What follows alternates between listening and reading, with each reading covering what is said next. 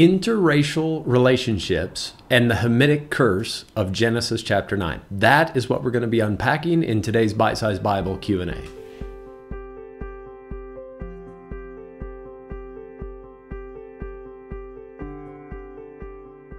I completely understand why the person who sent this question to me worded it the way that they did, because there is a lot of people who teach that in Genesis chapter 9, the curse that was given to Canaan was actually passed on to all of Ham's descendants. And that's one of the reasons we need to unpack this passage. The question, as you can see below, I've reworded it a little bit. I've tried to put it into more of what I would consider to be a biblical way of approaching this topic. Does Canaan's curse still apply today? So before we get into the specifics about interracial relationships and Canaan's curse, let's first lay a little bit of groundwork using the passage that you see next to me here. In Genesis 9, verse 18, it says, "The sons of Noah that went forth of the ark were Shem and Ham and Japheth, and Ham is the father of Canaan. These are the three sons of Noah, and of them was the whole earth overspread." So just so you understand what we're dealing with, all of us, everybody on the planet, comes from one of these three boys. Now, what's so unique about these three men is that we can, using Genesis chapter 10, and where these men and their descendants eventually settled, even after the Tower of Babel, we can see pretty much where the various people groups that we find represented in the world came from. The Japhethites, that will be your Caucasian people group. And then the Shemites, that'll be more of your Mongoloid, or what some people call the yellow people, the Asiatic type person. And then the black man, that's your Hamite. The word Ham means black. So all the people of the world come from one of these three boys. Now, according to how this has been taught for years and years, is that because of what Ham does in this passage, now all Hamites are cursed, and therefore it's okay for them to be abused and subjugated and wrongfully treated. And let me just say right off the bat, there's nothing more atrocious than that teaching. That's just utterly ridiculous to try to use this passage to prove such abominable behavior. What does the passage say? Verse 20, "Noah began to be an husbandman, and he planted a vineyard. And he drank of the wine and was drunken, and he was uncovered within his tent. And Ham, the father of Canaan, saw the nakedness of his father, and told his two brethren without." All right, so Noah's made a mistake here. Ham sees what's going on with his dad. He goes and tells his brethren. Verse 23, "Shem and Japheth took a garment, laid it upon both their shoulders, and went backward, and covered the nakedness of their father. And their faces were backward, and they saw not their father's nakedness." So they try to deal with this as decently and as discreetly as they can. Verse 24, "And Noah awoke from his wine, and knew what his younger son had done unto him." Now please take note there, the very important verb in this at the end of the verse, what his younger son had done unto him. So evidently Ham did more than just see his father and his nakedness. He did something to him. Now, what did he do? The Bible's discreet on this point.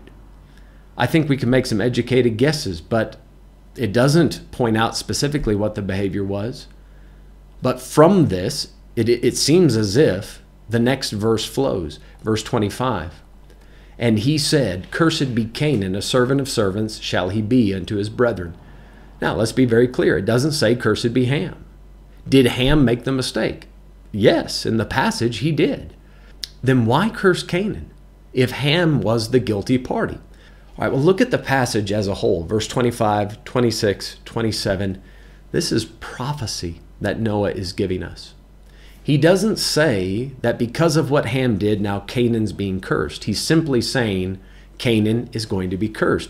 Is it a direct result of what Ham did? Nothing in the passage says that it is. However, I do believe that there's a very specific reason that Moses, because he's the one who wrote this, there's a reason he gave us this story the way that he did. I believe he was led by God to do it this way.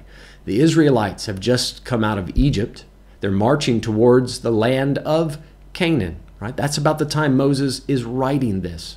And the Israelites, they need a little bit of backstory for these people that they're about to meet and eventually conquer. They need to know, where did the Canaanites learn this horrible behavior?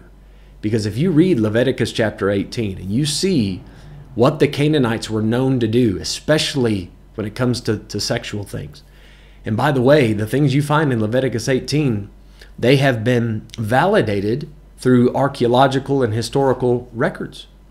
These Canaanites were some messed up people. Horrible things that they were doing to each other, even their own family members. It was disgusting. Where did Canaan learn it? Well, I think Moses is giving Israel and indirectly us a little bit of background.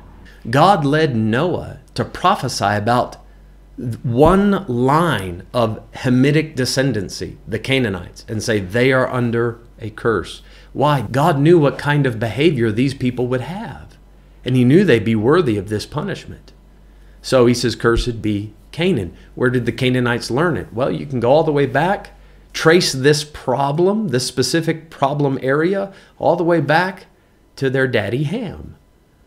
So I think what we're getting here is a little bit of background for the Israelites, indirectly us as well, for why the Canaanites turned out the way they did. And we're getting prophecy that one line of Hamitic descendancy, the Canaanites, are going to be under this curse.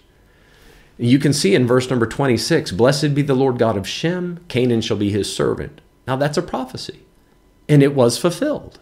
Verse 27, God shall enlarge Japheth. It's happened. And he shall dwell in the tents of Shem. That happened. Canaan shall be his servant. That happened. So all the prophecies in this passage work out perfectly. Now, as it pertains to the questions that were asked, what about interracial relationships? There's nothing in this passage that speaks against it. You do find some verses in Deuteronomy 7 where God commands the people of Israel not to mix with the ites that they find in the land of Canaan. And that law was given to them to protect the people of Israel from mixing and mingling with these idolatrous cultures and these wicked customs that those people had. There's a very strong practical lesson in that, right? Even into the New Testament, we read in 2 Corinthians chapter 6 that we're not supposed to be unequally yoked with unbelievers. Believers and unbelievers should not be bonded together in fellowship like that. It can rub off on you. So there's a very practical lesson to learn. But there's nothing in the New Testament that says somebody of Shemitic descent and somebody of Japhetic descent cannot marry. Can a white person marry a black person? Yes. Yes, they can. Is it advisable?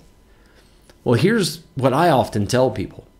That if you're going to get into that situation, please understand that you're going to face some very strong difficulties, right? And not necessarily sinful ones, but cultural ones. Because usually people of white skin, people of black skin have different cultures. Not always. Sometimes you find they were raised in a similar place and their cultures match up pretty good. But even then, society may look at it with a raised eyebrow. And that's maybe the fault of society. But still more, I try to advise people that just be aware what you're about to get into may not be popular. And there are going to be some challenges. Is it sinful? No, I don't think so. So to answer the question that came to me, can that Hamitic curse leak into a mixed relationship? Well, no, because there is no Hamitic curse. But what about the question below? Does Canaan's curse still apply today? Well, I would say that it does. The problem, though, with that is how do you trace Canaanite descendancy? That's the tricky part. How do you determine if somebody is a pure Canaanite? Now, even into the New Testament, we find Canaanites being mentioned, so it seems that they, as a people group, they were still present. And there's a prophecy at the end of Zechariah chapter 14 that talks about there being no longer a Canaanite in the house of the Lord. So evidently, all the way up to the second coming, somebody's able to determine if this or that person is a Canaanite. I'm not sure how that could be done. But as I understand the passage, as a people group, as individuals, it may be different. But as a people group, we will not see the Canaanite people being allowed by God to reach a place of primacy in the world. And I believe that it is a punishment stemming from their horrible behavior that we read about in the Old Testament. So I hope that's dealt with this very involved and interesting question. If you'd like to know more about it, please let me know in the comments section below.